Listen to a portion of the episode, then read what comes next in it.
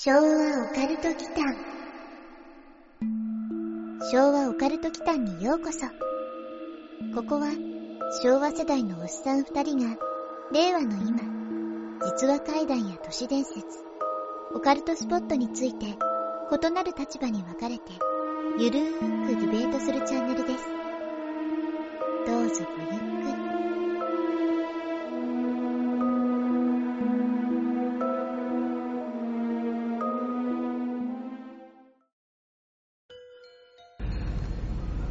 皆さん、こんばんは。昭和オカルト期間のマサです。えっ、と、やすくんことやすです。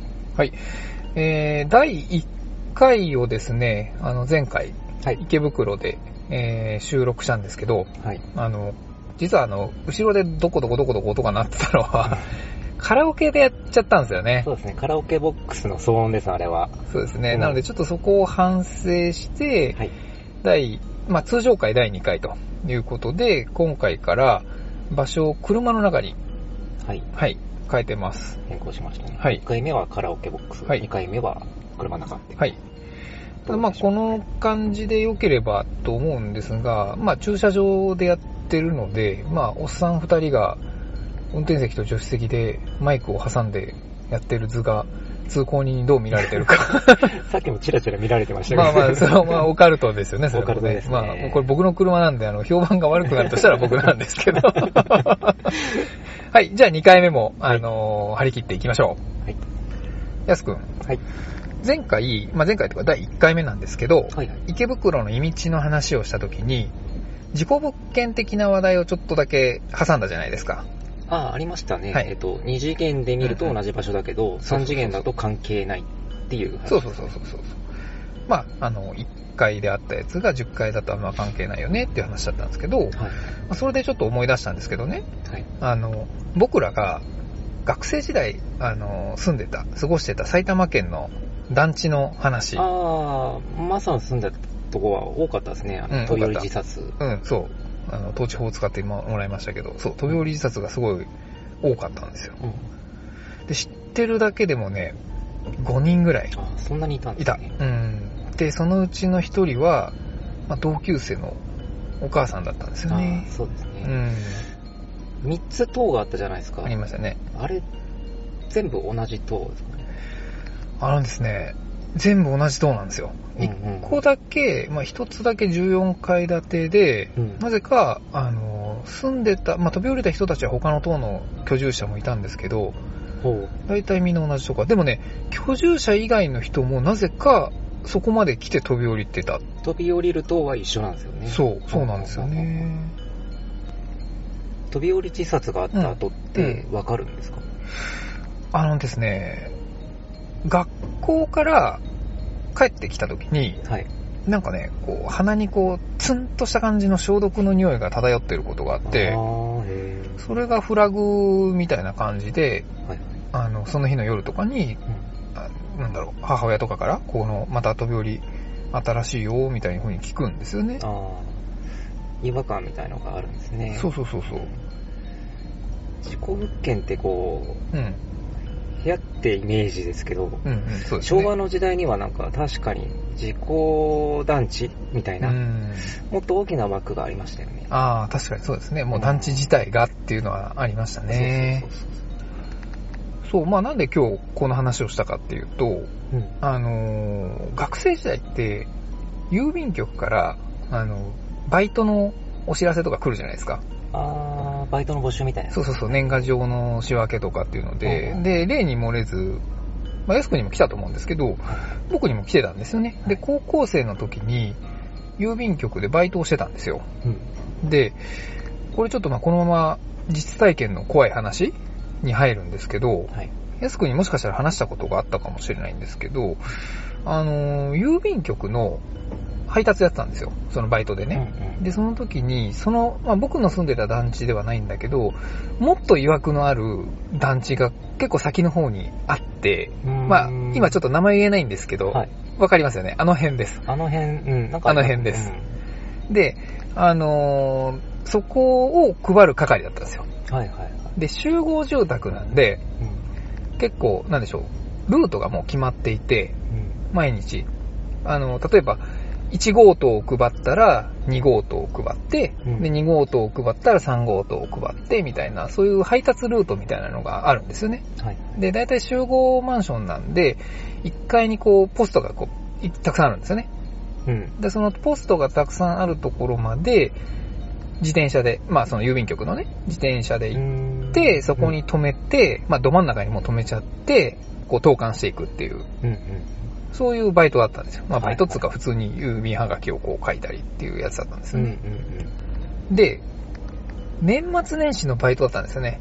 あの、だからよく覚えてるんですけど、い12月の31日の大晦日に配ってたんですよ。うん。うん、朝からね。うん。はい。冬休みだったんで。うん。じゃあね、いつもは、その、1号棟が終わったら次へ、次へっていう風に行くん2で号、と3号と。そうそうそうそう、いどんどんこう、い早く効率的に行かないと時間かかっちゃうから、だから自転車に僕鍵をいつもかけなかったんですよね。うん、うん。で、書き留めとかアルバイトだからやらなかったんですよ。普通にはもうこう投函するだけだったんですね。うん、少なくとも当時は。ああ、人とは会わずにポストに投函するあ、そうそうそうそう、そうですそうです。だからそれだけだったんで、もう次々ってこう行かないといけなくって、でね、あるマンションで、はい。たまたま、なぜか僕、鍵かけちゃったんですよ。自転車に。鍵そう、ん自転車に鍵をかけちゃって、次に行こうと思ったら、あ、ガチャってなっちゃって、あれ？って思って、なんで俺かけちゃったんだろう？みたいになったんですよね。で、めんどくさいなと思って、カションって鍵をこう外して、うん。そのマンションを出ようとしたら、うん。入り口のエントランスのとこを出た瞬間に、うん。うん。目の前に人落ちてきたんですよ。あ、なるほど。えっ、と、ポストはエントランスの中にあって、そうそうそうそう自転車も中に入れてて、そう。で、鍵かけてて、ポスティングした後に、鍵を外して、エントランスから出ようとした時、そう。人が、そう、これガチです。この話多分したこと前にあったような気がするんですけどね。はいしかも大晦日だったんでね、うんよく覚えてるんですけど、でその時第一発見者が当然僕になるんで、でねはい。で、とりあえずパニックっちゃって、うんまあ携帯電話もまだ当時なかったんで、あ1階の人の家にね、あの、ピンポンって鳴らして、あ、はい。ピッポピッポピッポンって鳴らして、で、あの、今人が落ちましたよと。でちょっと、あの、救急車と警察呼んでくださいって言って、うんうん僕が本当に第一発見者になっちゃったんですよ。うん。で、それがあって、バイトもまあ遅れることになっちゃうんですけど、うん。仕事止まっちゃう。そうそう仕事止まっちゃう。うんまあ警察にちょっと聞かれるんですけどね。なんかね、それが初めて僕が一番身近で見た他人の死みたいな感じなんですけど、うんこれね、怖い話がいくつか、怖いポイントがいくつかあって、はい。いつもかけない鍵をうんかけてたっていうのが、確かにそうですね。普段かけないのにね。そう、これ逆にかけなかったら、僕の上に落ちてきたんですよ。あー、タイミング？そう。目の前だから、本当に。あ、確かに。これ危ねえなと思って、そうだね。いつも通り鍵をかけてなかったら、そう、そうなんです。もう少し早いタイミングで、えっ、と、エントランスから外に出られた。で、そのタイミングに勝ち合っちゃうんですよね。そういうことですそういうことですあー、なるほど。本当に真上に落ちてきたことになっちゃうんですよね。だからそれで、後からそれに気づいて、あ、これちょっともしかしたら危なかったんじゃないかっていうのがあって、なんか何かこう不思議な力で守られたっていうのは感じたんですよ。あで、これ後日談があってー、、はい。これ本当になんかこうね、どういう意味かわかんないんですけど、はい。飛び降りた方の情報が、後から郵便局で聞くことになるんですよ。うんうん。これ何かっていうと、飛び降りた人が郵便局の局員さんだったんですよ。えー、どういうこと？いや、わかんないんですけど、な、なんなぜかね、自分の後輩にも当たるような、ね、その配達バイト君に何か恨みを持ってたわけでもないと思うんですけど、飛び降りた人はどうやら郵便局員の人だったらしくって、はい。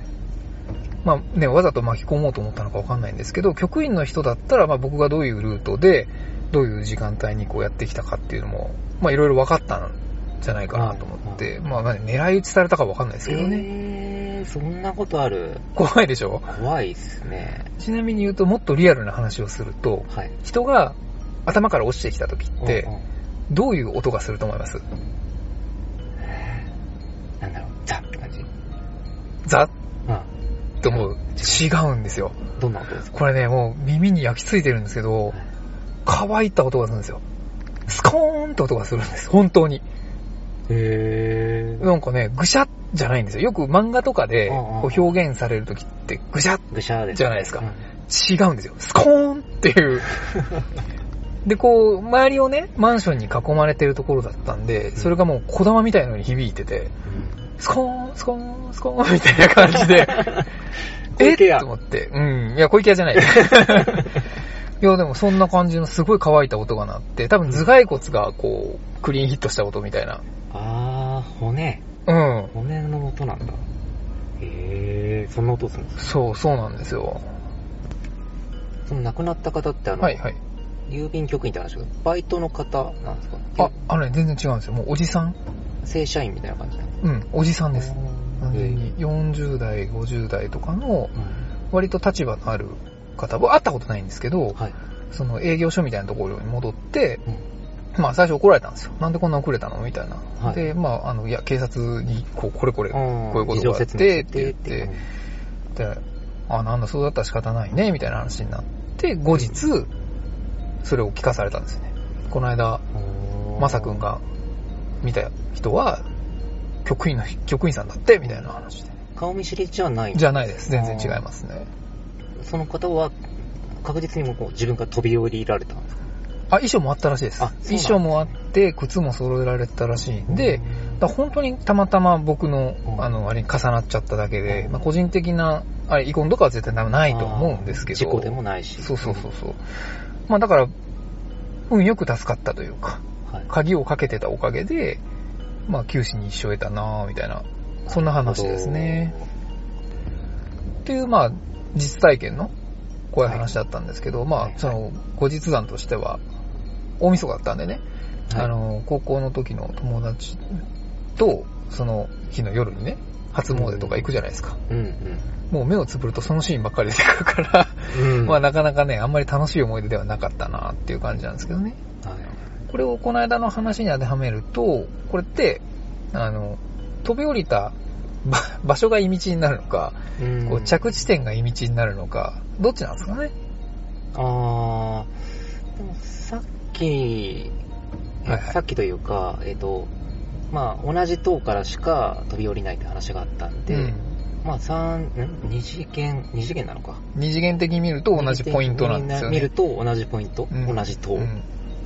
てことなんで、二次元でいいのかな。だなんかやっぱその地図のロケーション的に言うと、この緯度と経度が重なるここに何かみたいなことあるんですかね。そうまあでもよく言いますもんね、江戸時代のほら話でも、その鬼門っていうのがあって、うん。あの、ある特定の方角に、まあ、上野の寛永寺を作られて、その先に日光東照宮があって、みたいな。あれも結局二次元ですよね。うん平面で見てっていう話ですよねう。んうんなるほど。じゃあ、やっぱりその、前回のね、まあ、1回目の話じゃないですけど、そういう場所的なものっていうのはあるんですかね。うん。あるかもしれないですね。昭和オカルト祈間やすくん、はいはい。あの、今年の大河ドラマって見てます？あ、見てないですね。あ、見てないですか？はい。今年がですね、晴天をつけっていう大河ドラマでして、はいはい。渋沢栄一が主人公なんですよ。はいはい。渋沢栄一って聞いたことあります？聞いたことあります。あの、まあ、次の2024年から切り替わるって言われている新紙幣の1万円札の肖像画になる人なんですよね。はいはい、そうですね。で、まあ、日本資本主義の父って呼ばれている人物ですね。うんうん。他の5000円札とか1000円札誰になるかって知ってます？あー、ちょっと存じ上げないですね。まあ、あんまりね、もう、ペイペイ派の人だもんね。そうですね。現現現金使わないですもんね。さっきも、さっきも食事行ってあの、お釣り出ちゃってちょっと困ったんですけど。効果をもらうと困っちゃいますよね。あ、効果もね、今回500円玉がちょっとデザイン変わるみたいなんですけどね。あー、ちょっとキラキラになるとかでし周りだけね、なんか周りだけ色がね、変わるみたいな感じらしいんですけど、で、他の紙幣は、5000円札が津田梅子。津田塾大学のね。はいはいはいはい。で、新しい1000円札が北里柴三郎さん。あ、あの、細菌学者でした。あ、そうそうそう、そうです。感染症医学の人ですですね。ね。野口秀夫さんとも。うん、関係あります。なので、つ1000円札つながりとしてはある感じですね。はいはい。で、あのー紙幣って、なんかいろいろ都市伝説がまつわる話があるじゃないですか。はいはい。なんか知ってます？あー、僕知ってるのは千円札の野口英世の左半分の顔、ユダヤ顔みたいな。ああ、なんかね、半分によって、半分側だけ見ると全然違うよっていう話ですよね。はい。そう、そうなんですよ。なんか他にも、まあこれほとんど、あの、やりすぎ都市伝説とか、他のブログとかでも有名なんですけど、千円札に特に集中していて、まあ湖面に映る富士山が、あの、市内山であると、実は。モーセの、うん、モーセの実会で、テーマ、テーマっていうか、まあその題材になった市内山であるとかっていう説とか、まあその富士山をね、こう透かすと野口英世の目の部分が富士山のこの三角形の部分にちょうど来ることで。フリーメイソンのあのプロビデンスの目っあー聞いたことあります。ていう風なのに見えるよ、みたいなことであるとかね。はい。で、あと最近でもまた、あの、まあ、ミスター都市伝説の、あの、チャンネルとかでもやってたんですけれども、その千円札に、こう、折り目を、こう、なんで折り目を入れるのかはちょっと突っ込まないでおいたらほしいんですけれども、お折り目、折りたがるよねな折りたがるんですよ。でそれを折っていくとね、うんこの3つの N の部分、日本銀行の N とかの部分に、うんまあ、ちょうどかかりますよと。で、さらにそれを鏡に映すと W になるって言ってたんですけど、まあ、それなんで鏡に置くのかもその触れないでほしいんですけど、で、その W が、なんか何かの換算で6という意味があるらしくって、まあ、それが666になるっていうのが新しい説がまた出てたりしたんですね。うんうんうんというわけで、今日のテーマなんですけど、うん。はいはい。ちょっと実は僕も、あの、調べたことがあって、まあ、ミスター都市伝説が好きすぎて、こう、調べちゃうんですけど、はい。まだどこにも出てない説が実はあったんですよ。まあ、説というか、どこ、誰も出していないこじつけを見つけたので、はい。こじつけを見つけたので、ねうんはい。なので、ちょっと今日はその、新紙幣にまつわるはい。ディベートをしたいなと思ってまして、はい。えーテーマがですね、えー新紙幣には、まあ、その隠された何かがあるかないかっていうテーマにしたいなあと思ってるんですよね。された何かメッセージがあるかないか。そうそうそうそう、そうですそうです。はーい。でいくと、まあ僕は、まあちょっと調べたことを披露したいっていうのもあるので、はい。あの、こじつけ側で、はい。いきますので隠されたメッセージはない派で。そうです、それはこじつけじゃんっていうのを、派で言ってくれれば、ええそうです、いいかなと思います。よろしいですか？はい。はい。そもそもなんで666なの？あ、そこからいきますか。はい。えーとですね、666っていう数字についてなんですけれども、まあ、あの、諸説あるんですけど、もともとは、この、新約聖書のヨハネの目視録っていうのに記された獣の数字として、666っていうのが登場するんですね。うんうん。ただ、なんかこれあの、近年ですね、まあ、近年つってもう数年前なんですけど、実はこれ666じゃなくて、616なんじゃないかとか、615なんじゃないかっていう説もあったりするんですよ。へだからまあ666じゃなくなった時に、まあこれまでそこにこじつけてきた理屈がどうなっちゃうのか個人的には興味があるんですけどね。ー。うーん。自分が思う不吉な数字ってはい666とかじゃなくて、はいはいどっちかっていうと404とかほう500とかかなと思うんですよ ご 500? あーなんかそれ、ブラウザとかに関係する感じしませんか？そうそうそう。ノットファウンドも不吉だし。404ですねはいうんインターナルサーバーエラーも不吉です、500ですな。そう。プログラムが動いてませんな。うんなるほど。まあ、なんか IT 系の安くんならではの数字ですね。そうですね。まあ、ちなみに言うと、その、新約聖書はい。っていうので、まあ、その666が獣の数字っていう風になってるっていうことだったので、まあ、そこに、例えばそのスターバックスの看板とかでも、こう、666が隠されているみたいなことがあったみたいなんですね。うんなんで、ちょっと、あの、今後、これから今日話していくことも、あの、ちょっと関連がする感じになってます。最初に言った野口英世の顔の左半分がユダヤっぽいっていうのも、そもそも人の顔面ってシンメトリーじゃないじゃないですか。うん、そうですね。ああ、聞いてる方に一応説明しますと、シンメトリーっていうのは、まあ、左右対称って意味ですよね。そうですね。モスクとか宗教建築物とかは、まあ、こう、シンメトリーで建築されていることが多いらしいですね。はいはい。人の顔は構造上、こう、シンメトリーにはならないってどっかで聞いたことありますよ。ああ、まあ、らしいですね。うん。その比率が高いほど美人とかってはいはいはい話ではあるみたいですけども、うんあの北川景子さん。あー、なんか言ってましたね。北川景子さんはね、あのかなり左右対称に近いみたいな話はありましたよね。はいまあ、でもそもそも、斜め向いてますからね。左右対称にはならなくて当たり前なんですけどね。うん。あの、湖面に映る富士山が市内山っていうはい。説千円札の。なんですけどはい。うーん、まあ富士山だと思うんですよね。見方の問題だとう。ん、今目の前で千円札見てますけど、はい。富士山まあ、ですそう、よね。そう言っちゃえば、そうですよね。あと富士山を透かすと、はいはい。野口英世の目がこう富士山の、プロビデンスの。あそうですね、ん三角の部分に来るって話はい。あれ、富士山をなんで透かしてるのか、なんか日本銀行はいが透かしてほしいとと違いますよね、あれ。あー真ん中ですよね。そうそうそう、うん真ん中透かしてほしいですよね。本人は真ん中を。を透かしてほしい意図を持ってますよね。そうですね、うんなんで富士山透かしてるんですか うーん、うん確かに。あと冒頭にもあったんですけど、はいはいはい。千円札を折らなくていいと思うんですよ。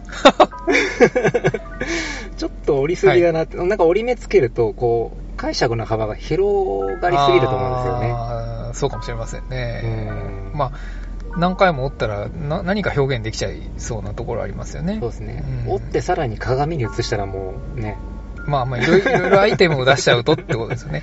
だそれは、こじつけだからですよ。いいんです。こじつけたいんですよ。こじつけたそ、いうんですこじつけてるから、そういうことでいいんですよね。うんうん。で、今回も、はい。あの、関さんじゃなくて、僕がこじつこじつけます。はい。はい。こじつけ こじつけます。はい。あの、666とか、あの辺はちょっと今回登場しないんですけど、うん。ちょっとその秘密結社的な、はい。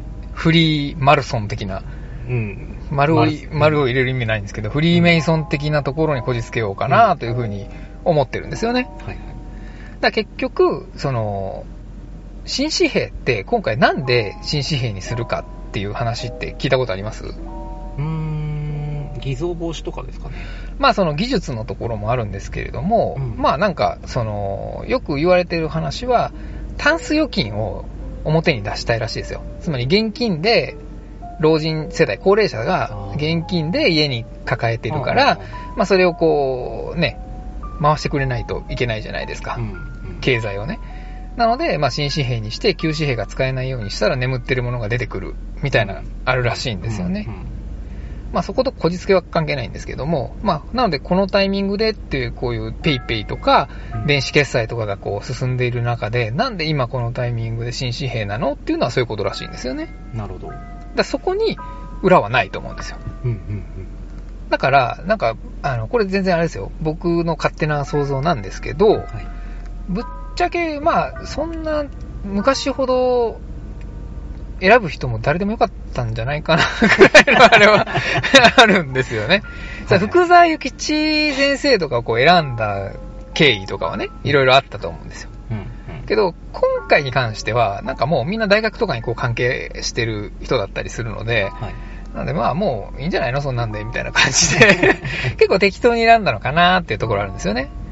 でもその中でも、隠されたメッセージっていうのをちょっと話題性の一環として今回は出していこうというふうに思ってます。はい。はい。じゃあまずその渋沢栄一が描かれている新紙幣の1万円札なんですけれども、はい。今回その裏側めくってみると、えーまあ僕別に手元にあるわけじゃないんですけど、デザイン案のそのサイトを見てると、はい今回東京駅が描かれてるんですね。うん。なんで東京駅なんですかね。ああ、それ結構、あの、もうネットニュースとかでも話題になっていて、まあなんか地域色が強いっていう批判も出てるらしいんですよ。うん。その財務省の担当者は選出の理由について、はい。まあ、明治大正期を代表する建築物であるって言ったりとかですね、まあ、あとは東京駅が、まあ、日本の玄関の役目を果たしてきました。まあ、日本の玄関だからなんで一万円札の裏なのかっていう因果のね、それはないかもしれないんですけど、はい。まあ、一応、財務省はそういう説明をしてるんですね。なるほど。まあ、あとは、あの、渋沢栄一の出身である深谷埼玉県の深谷市なんですけど、深谷市の駅が東京駅にそっくりらしいんですよね。へー。あと、飛んで埼玉でも言ってましたけど、その東京駅に使われている赤レンガ、はい。レンガは、あれは深谷市で作られたものらしいですよ。なるほど。東京駅を選出したのは分かりましたが、うんそれでも東京駅にこだわる必要はない気がするんですよね。うん。なるほど。まあ、どこを選んでも地域性は強くなるとは思うんです。うん。建築物なら。うん。まあ、安くんの言う通りで、まあ、ぶっちゃけ、東京を代表するっていうんだったら、東京駅じゃなくって、例えば、スカイツリーでもよかったんですよね。うーん、スカイツリーは縮尺おかしくならない？まあ、なんかね、お札をこう縦型にするとかね、うん。なんか、あ新たな使い道あるかもしれないですね。ちょっと横に入れちゃうと、こう、すごいちっちゃくなっちゃうからね。そうそうそう縮尺は確かにおかしくなっちゃいますね。うんじゃあ、あのー、やすくんが、もし、裏側の建築物はい。を選んでいいですよって言ったらどこにします？うーん。浅草の浅草朝日ビールタワーとかどうですかね。アサヒビールタワー。はい。割と日本を代表する建築物じゃないですかね。アサヒビールタワーって、あれ、うんこビルじゃないです いや、いや、うんこじゃないです。か。でもあれですよね。あの、黄色いあ、そうそうそう。うんこの。あ、そう、黄色い。うん、うんこじゃない。大多数はでもうんこ認識だと思うんですけどね。うんなんかお会計のたびに便意を催すこととかになるっていうのは嫌ですね。うん。逆に電子決済を普及するためのこう陰謀がこう 匂いますよね。匂うんだ。それでも隠されたメッセージっていうことになりません？あれ？まあまあ別にね、あの、浅草のその朝日ビールタワーが採択されてるわけじゃないので、まあではなくって、要はそういうことも想定して、東京駅じゃなければいけない理由があったってことなんですよ。東京駅でなければならない理由って何ですかね？はい、よくぞ聞いてくれました。はい。じゃあちょっとその理由からいきましょうか。はい、お願いします。えーとですね、この東京駅っていうのが、まあ建築を設計した人物っていうのがいまして、はい。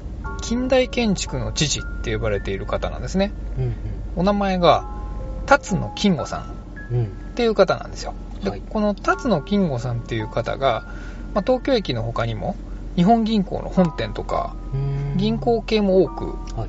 建築してるんですよ。へーまあ、その辺でちょっと渋沢栄一さんとのこう、つながりとかもうん。見えたりはするんですよね。まあ、なので、表の面がその渋沢栄一さんっていうことだったんで、東京駅とのまあつながりっていうのも、そこでまあその銀行つながりみたいなのがあるんですよ。でもそれだったら、日本銀行の別に本店でも良かったわけで、うん。うん。まあ日本銀行券ですからね。わざわざ 東京駅にする必要もないんですよね。うんまあそこまでちょっと紐解いてみますと、はい。まあこの辰野金吾さんっていう方が、まあウィキペディアとかで経歴をちょっと遡ってみたんですけどね。はい。あの、1880年、明治13年ですね、に、イギリスの留学に出てるんですよ。うん。で、ロンドン大学で学んでいるほか、出身校であるバージェス建築事務所で学ぶっていうふうに書いてるんですよ。はい。で、まあ、この時期に、イギリスに行ってる人うんっ。ていうのは、まあもう大体あるワードがこう出てくるんですよね。ああ、はあ、はまあちょっとこのまま続けますね。あ。はい。で、このバージェス建築事務所っていうのが、はい。まあその、ウィリアム・バージェスさんっていう方の設計事務所なんですよ。建築事務所なんですよね。はい。はい。で、このウィリアム・バージェスさんまでたどり着くと、もう全部書いてるんですけど、うんまあこの人はジャポニズムの支持者でもあったらしいんですね。まあ当時こう流行ってたらしいんですけれども、まあはい日本的な美を、こう外国の方が追求するようなのがこうジャポニズムって言われてたんですけれども、ただですね、ここにはっきりもう明記されてるんですよね。あの、ウィリアム・バージェスはフリーメイソンだったって書いてあるんですよね。こ れね、たどり着いちゃったんですよね。おー、なるほど。だから、つまり、その、渋沢栄一さんの裏面に書かれている東京駅を建築設計した辰野金吾さんっていう方は、はい。フリーメイソンでもあったウィリアム・バージェスの下で指示してるんですよ。はい。でまたそのバージェスっていうのがうん結構狂信的な収集家でもあったらしいんですね。まあコレクターってやつですね。はい。で特にその絵画とか金属加工品っていうのを集めていったらしいんですよね。はい。まあなのでそういうちょっとこう、収集家っていう面も見せつつ、うん。フリーメイソンという秘密結社に属しつつ、うんうん。その意思を引き継いで日本に渡ってきて、戻ってきたのが辰野金吾さんだったかもしれないですよね。うーん。つまり東京駅には、666があるかもしれない。それはな、わかんないな。まあまあ、でも一応ね、繋がっちゃったんですよね。なるほど。はい。でも、二人ぐらい辿ると、こう、割とどこにでも行き着くって話じゃないんですかね。なんかそういう話ありましたね。う。うんん。じゃあ、ヤス君から二人辿って、ウィリアム・バージェスに辿り着きます。時代と国がちょっと違うっていうのが、はいはいうん。まあ、人口比とかもあって、はい条件厳しいんじゃないですかね。ああ、じゃあ条件変えますね。はい。えー、じゃあね、熊健吾さんに辿り着きます。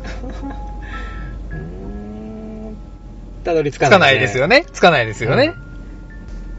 フリーメイソンの話題調べてると、はいは大体そのバージェスさんうん。にたどり着くような気がするんですけど、あ、そうなんですか？はい。うーんと、え？それだけ多分、影響力があったっていうことなんじゃないですかね。うーん。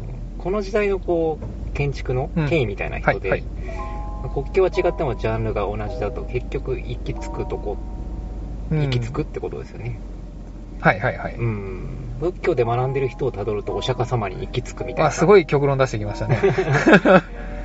つまりなんら特別なことってないんじゃないですかね。あー建築ジャンルでいれば別に普通にこの人にたどり着くよってことですか？そう、そうですね。あーなるほど。でも、その思想の影響を受けているっていう時点で、はい。宗教と同じっていう見方もできると思うんですよ。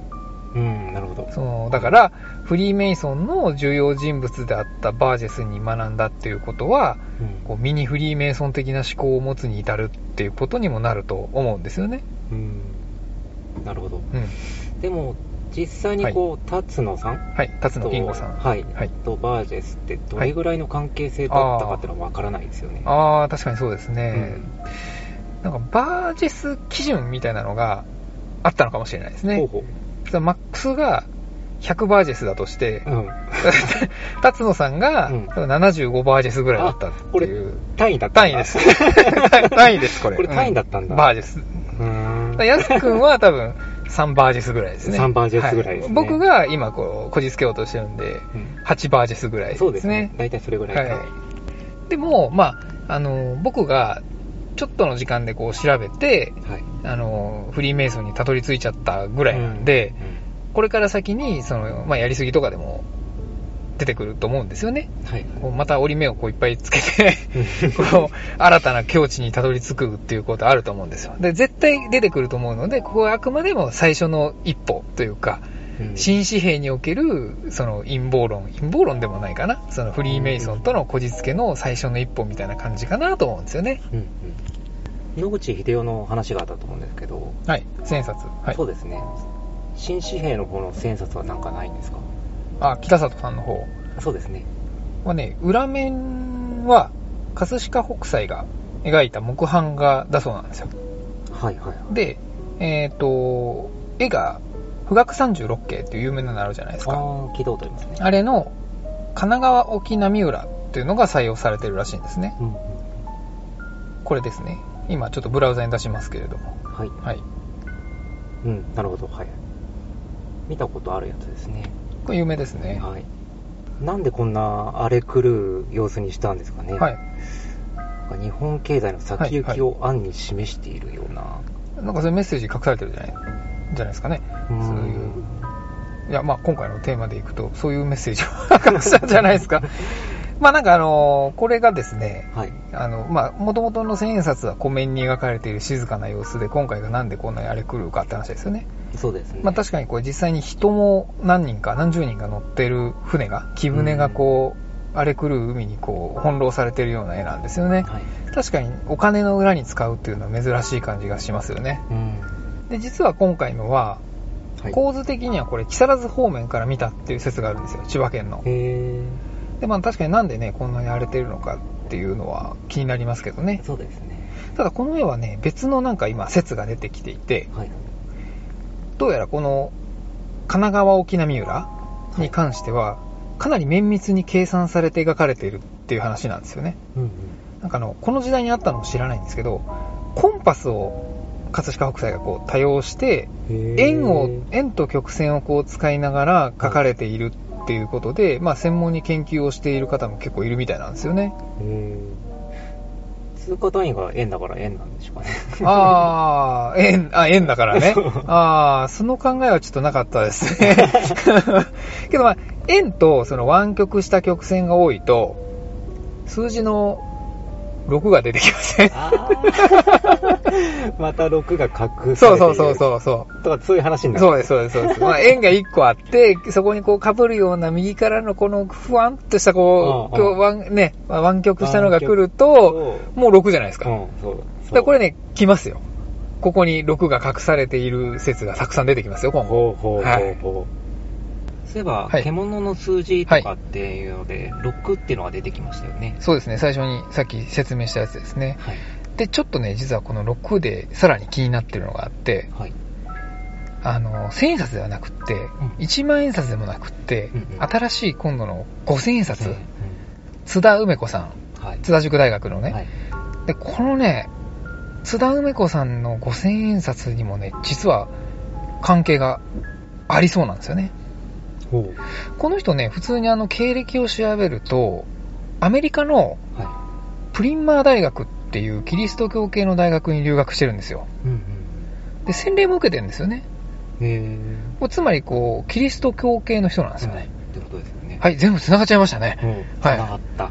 新紙幣の1000円札と、5000円札とはい。1万円札。うん。これは、はい。これ何かやっぱり隠されてるんですよ。フリーマルソンが。メイソンが。これ何かがやっぱり関係してるってことなんですね。なるほど。はい。信じるか信じないかは、あなた次第。そんなそんなお方、その、その言い方です。つまり、まあ、あの、やっぱり紙幣にはね、うんこうロマンと現実がね、あの、混在してるよっていう、そういう話なんですよ。うんうん。うん これちなみに、あのー昔のね、はい。お金ってどうだったのかなと思って、まあ見てたんですよね。うんで、僕らの時代も知らないじゃないですか。古いのってあんまり。わかんないのありますね。ねえ。で、聖徳太子のもだって現役じゃないから、そうですね。わかんないんですけど、でも、聖徳太子って、キリスト説あるじゃないですか。実はね、キリスト説みたいなのがあって、で、キリスト出してくるともう本当にだいぶ、あの、ディレクトリ的にだいぶ上の方に行っちゃうから。あの、どこにでも繋がるような気はするんですけれども、うんまあね、なので、こう、お札にはそういうロマンと陰謀が隠されている方が面白いと。で、新しいお札って技術もすごいじゃないですか。はい。なんか今回のも、あのーも、なんかものすごい技術が使われてるらしいんですよね。こう電子顕微鏡とかで見ないとうんわからないものがあったりするらしいんですよ。うんだから、もう、ひょっとしたら、その業務用とか、があの学術研究機関とかで使う、うんうんあの、電子顕微鏡とかで見たら、うんダイレクトに書いてあるかもしれないですよ。なんて書いてあるんですか？ウリー・メイソン。まんま？まあ、書いてるかも、可能性あるんですよ。もう、直、接的ですね。よく発見しましたみたいな。信じるか信じないかみたいな書いてるかもしれないですよ。もうそれぐらいの、その、米粒に字を書くレベルの。写経的な。そうそうそうそうそう。なので、新しい技術でしかわからないっていうことももしかしたら出てくるかもしれないなっていうね。はい。だから、その発行された時に、まあ僕たちはね、その紙幣を折り曲げたくはないので、うん折らないで発見できるものを今後もあれば何か見つけたいなとはそうですね。思ってますね。まあ折り始めるとキリがない、そうですね。はい。